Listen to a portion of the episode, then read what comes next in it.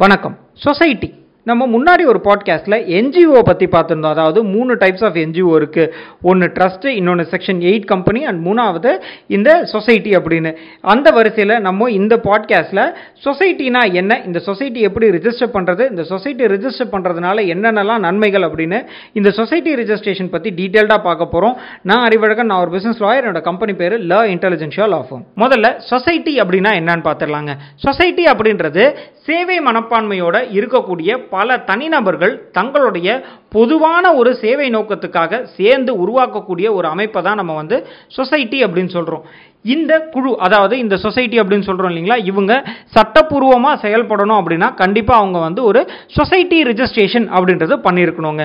அடுத்து எந்தெந்த நோக்கங்களுக்காக நம்ம வந்து ஒரு சொசைட்டி ஃபார்ம் பண்ண முடியும் அப்படின்னு பார்க்கலாங்க. அதாவது ஆப்ஜெக்ட்ஸ் என்னவா இருக்க முடியும்? ஒரு சொசைட்டி ஃபார்ம் பண்ணோன்னா அதுக்கு ஆப்ஜெக்ட்ஸ் அப்படின்னு இருக்கணும் இல்லைங்களா? இந்த ஆப்ஜெக்ட்ஸ் என்னவா இருக்கும் அப்படின்னு கேட்டிங்கன்னா ஒன்று விளையாட்டு சார்ந்த ஒரு ஆப்ஜெக்ட்டுக்காக நம்ம வந்து ஒரு சொசைட்டி ஃபார்ம் பண்ணலாம். இல்லைன்னா நம்ம வந்து ஒரு கலாச்சாரத்தை பாதுகாக்கிறதுக்காக நம்ம வந்து சொசைட்டி ஃபார்ம் பண்ணலாம். இல்லை ரிலீஜியஸ் அதாவது மதம் சார்ந்த விஷயங்களுக்காகவும் நம்ம ஒரு சொசைட்டி ஃபார்ம் பண்ண முடியும்.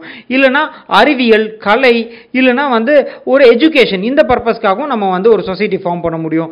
அடுத்து வந்து பார்த்தீங்கன்னா சோஷியல் வெல்ஃபேர் அதாவது சமுதாய மேம்பாடு இல்லை சேவை நோக்கம் இந்த விஷயங்களுக்காகவும் நம்ம வந்து சொசைட்டி ஒரு ஆப்ஜெக்டாக போட்டு நம்ம ஒரு சொசைட்டியை ஃபார்ம் பண்ண முடியுங்க. அடுத்து இந்த சொசைட்டிக்கு பேர் வைக்கிறதா இருந்தால் எப்படி வந்து பேர் வைக்க முடியும் அப்படின்னு பார்த்தீங்கன்னா ஒன்று முக்கியமாக மற்ற சொசைட்டிஸோடைய பேர் மாதிரி அதாவது ஐடென்டிக்கலாகவோ சிமிலராகவோ இருக்கக்கூடாது.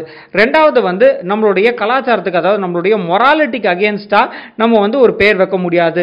அடுத்து சில ரெஸ்ட்ரிக்டட் நேம்ஸ் எல்லாம் இருக்குங்க. ஒவ்வொரு காலகட்டத்தில் ஒவ்வொரு நேமை வந்து அரசாங்கம் ரெஸ்ட்ரிக்ட் பண்ணுவாங்க. உதாரணத்துக்கு வந்து பார்த்தீங்கன்னா ஒரு காலகட்டத்தில் சொசைட்டி அப்படின்றது எக்கச்சக்கமாக வந்து ஹியூமன் ரைட்ஸ் பேஸ்டு சொசைட்டியாக இருந்தது. கன்சியூமர் ப்ரொடெக்ஷன் அப்படின்னு போட்டு கிட்டத்தட்ட ஆயிரம் ரெண்டாயிரம் சொசைட்டிஸ் வந்து கன்சியூமர் ப்ரொடெக்ஷனுக்காகவும் ஹியூமன் ரைட்ஸுக்காகவுமே பதியப்பட்டுக்கிட்டு இருந்தது. அதனால் ஒரு குறிப்பிட்ட காலகட்டத்துக்கு நீங்கள் இதுக்கப்புறமா ஹியூமன் ரைட்ஸ் அப்படின்ற பேரை வச்சு நீங்கள் வந்து வந்து சொசைட்டி ஆரம்பிக்கக்கூடாது அப்படின்னு சொல்லுவாங்க. ஒரு சில இடங்களில் நம்மளுடைய ஸ்டேட்டுடைய பேர் அதாவது தமிழ்நாடு அப்படின்ற வார்த்தை வரக்கூடாது. ஆரம்பமே தமிழ்நாடு அப்படின்னு வந்துச்சுன்னா இது ஏதோ கவர்மெண்ட் ஆர்கனைசேஷன் அப்படின்ற இம்ப்ரெஷன் வரும். ஸோ இந்த மாதிரி ஒவ்வொரு காலகட்டத்தில் அரசாங்கம் வந்து ஒவ்வொரு அறிக்கை விடுவாங்க. அதுக்கேற்ற மாதிரி அந்த அந்த பெயர்களை நம்ம வந்து சொசைட்டிக்கு வைக்கக்கூடாது. ஸோ இதை தவிர்த்து ஒரு நல்ல ஒரு யூனிக்கான ஒரு பெயரை வந்து கண்டிப்பாக நம்ம சொசைட்டிக்கு வைக்கலாம். அடுத்து ஒரு சொசைட்டி ஆரம்பிக்கணும் அப்படின்னா இதுக்கு மினிமம் என்னென்னலாம் ரெக்குவயர்மெண்ட்ஸ் அப்படின்னு கேட்டிங்கன்னா ஒன்று முக்கியமாக இதுக்கு ஏழு மெம்பர்ஸ் தேவைங்க. அதாவது எந்த மாநிலத்தில் வந்து நம்ம வந்து சொசைட்டி ஆரம்பிக்க போகிறோமோ அந்த மாநிலத்தை சேர்ந்த ஒரு ஏழு மெம்பர்ஸ் வந்து இதில் சொசைட்டியில் மெம்பராக இருக்கணும் மினிமம் இதுக்கு அடுத்து இந்த சொசைட்டிக்குன்னு ஒரு ஆஃபீஸ் ஸ்பேஸ் எந்த இடத்துல நீங்கள் வந்து இந்த சொசைட்டியோடைய ரிஜிஸ்டர்ட் ஆஃபீஸ் அதாவது பதிவுப்பட்ட ஒரு அலுவலகமாக எந்த ஒரு இடத்த நீங்கள் பயன்படுத்த போகிறீங்களோ அந்த இடத்துக்கான ப்ரூஃபும் நம்ம சப்மிட் பண்ண வேண்டியிருக்கும். ஸோ இது ரெண்டு இருந்தாலே போகிறோம் நம்மளால் சொசைட்டி ஃபார்ம் பண்ணிட முடியும். அடுத்து இதுக்கு தேவையான டாக்குமெண்ட்ஸ் என்ன அப்படின்னு பார்த்தீங்கன்னா இதில் யார் யாரெல்லாம் மெம்பர்ஸாக இருக்க போகிறாங்களோ அந்த மெம்பர்ஸுடைய ஆதார் கார்டு பேன் கார்டு இது ரெண்டும் நம்ம சப்மிட் பண்ண வேண்டியிருக்கோங்க. இதெல்லாம் தான் தேவையான டாக்குமெண்ட்ஸ் அடுத்து ஒரு சொசைட்டி நம்ம சப்மிட் பண்ணோம்னா இதுக்கு என்னென்னலாம் ஃபார்ம்ஸ் நம்ம வந்து சப்மிட் பண்ணணும் அப்படின்னு பார்த்துடலாம் முக்கியமாக வந்து பார்த்தீங்கன்னா ஃபார்ம் ஒன் இதுதான் அப்ளிகேஷன் ஃபார் சொசைட்டி ரிஜிஸ்ட்ரேஷன் அப்படின்னு சொல்லுவோம். ஸோ இந்த ஒரு ஃபார்ம் நீங்கள் வந்து சப்மிட் பண்ண வேண்டியிருக்கும். இது கூட வந்து பார்த்தீங்கன்னா ரெண்டாவது மெமோரண்டம் ஆஃப் அசோசியேஷன் அப்படின்னு சப்மிட் பண்ண வேண்டியிருக்குங்க. இந்த மெமோரண்டம் ஆஃப் அசோசியேஷனில் என்னென்னலாம் நம்ம சொல்லியிருக்கணும் அப்படின்னு பார்த்தா சொசைட்டியோட பேர். இது என்ன சொசைட்டி இந்த சொசைட்டியோட பேர் என்ன? இது எந்த இடத்துல இந்த ஆஃபீஸ் இருக்குது அதாவது ரிஜிஸ்டர்ட் ஆஃபீஸ் எந்த இடத்துல இருக்க போகுது? அந்த ஆஃபீஸ் அட்ரஸ் அடுத்து ஆப்ஜெக்ட் முக்கியமாக இது ரொம்ப ரொம்ப முக்கியங்க. என்ன ஆப்ஜெக்ட்காக நம்ம சொசைட்டி ஃபார்ம் பண்ணுறோம் பண்ணுறோம் அந்த ஆப்ஜெக்ட்ஸை நம்ம டீட்டெயில்டாக எழுத வேண்டியிருக்கும். அடுத்து வந்து பார்த்தீங்கன்னா ரூல்ஸ் அண்ட் ரெகுலேஷன்ஸ் அதாவது இதில் யார் யாரெல்லாம் வந்து பிரசிடென்ட் வைஸ் பிரசிடென்ட்டாக இருக்க போகிறாங்க அவங்களுடைய ரைட்ஸ் என்ன அவங்களுடைய ரெஸ்பான்சிபிலிட்டிஸ் என்ன எப்போ எலெக்ஷன் கண்டக்ட் பண்ண வேண்டியிருக்கும். ஸோ இதை பற்றிலாம் நம்ம மென்ஷன் பண்ண வேண்டியிருக்கும்.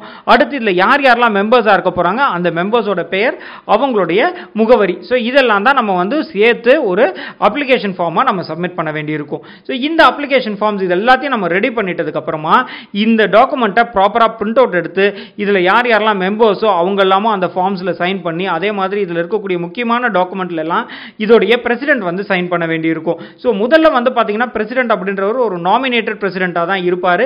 அடுத்தடுத்த வருஷங்களில் தான் elected presidents elected office bearers வருவாங்க. ஸோ முதல்ல இது இது எல்லாத்தையும் ரெடி பண்ணிட்டதுக்கு அப்புறமா அடுத்தபடியாக இதுக்கான டாக்குமெண்ட்ஸில் எல்லாம் சைன் பண்ணிட வேண்டியிருக்கும். அடுத்து இது எல்லாத்தையும் எடுத்துகிட்டு போயிட்டு ஆன்லைனில் அதாவது தமிழ்நாடு கவர்மெண்ட்டுக்காக இருக்கக்கூடிய ரிஜிஸ்ட்ரேஷன் போர்ட்டலில் நம்ம இந்த தகவல்கள் எல்லாம் அதாவது அதாவது சொசைட்டியோட பேர் சொசைட்டியோட அட்ரஸ் யார் யாரெல்லாம் மெம்பர்ஸ் அவங்களுடைய பேர் அவங்களுடைய ஆப்ஜெக்ட்ஸ் என்ன இந்த சொசைட்டி எதுக்காக ஃபார்ம் பண்ணுறாங்க இது அத்தனை தகவல்களையும் நம்ம ஆன்லைன்லையும் சப்மிட் பண்ண வேண்டியிருக்கும். ஆன்லைனில் சப்மிட் பண்ணி முடிச்சதுக்கப்புறமா இதுக்கான பேமெண்ட் பேஜ் ஓப்பன் ஆகும்.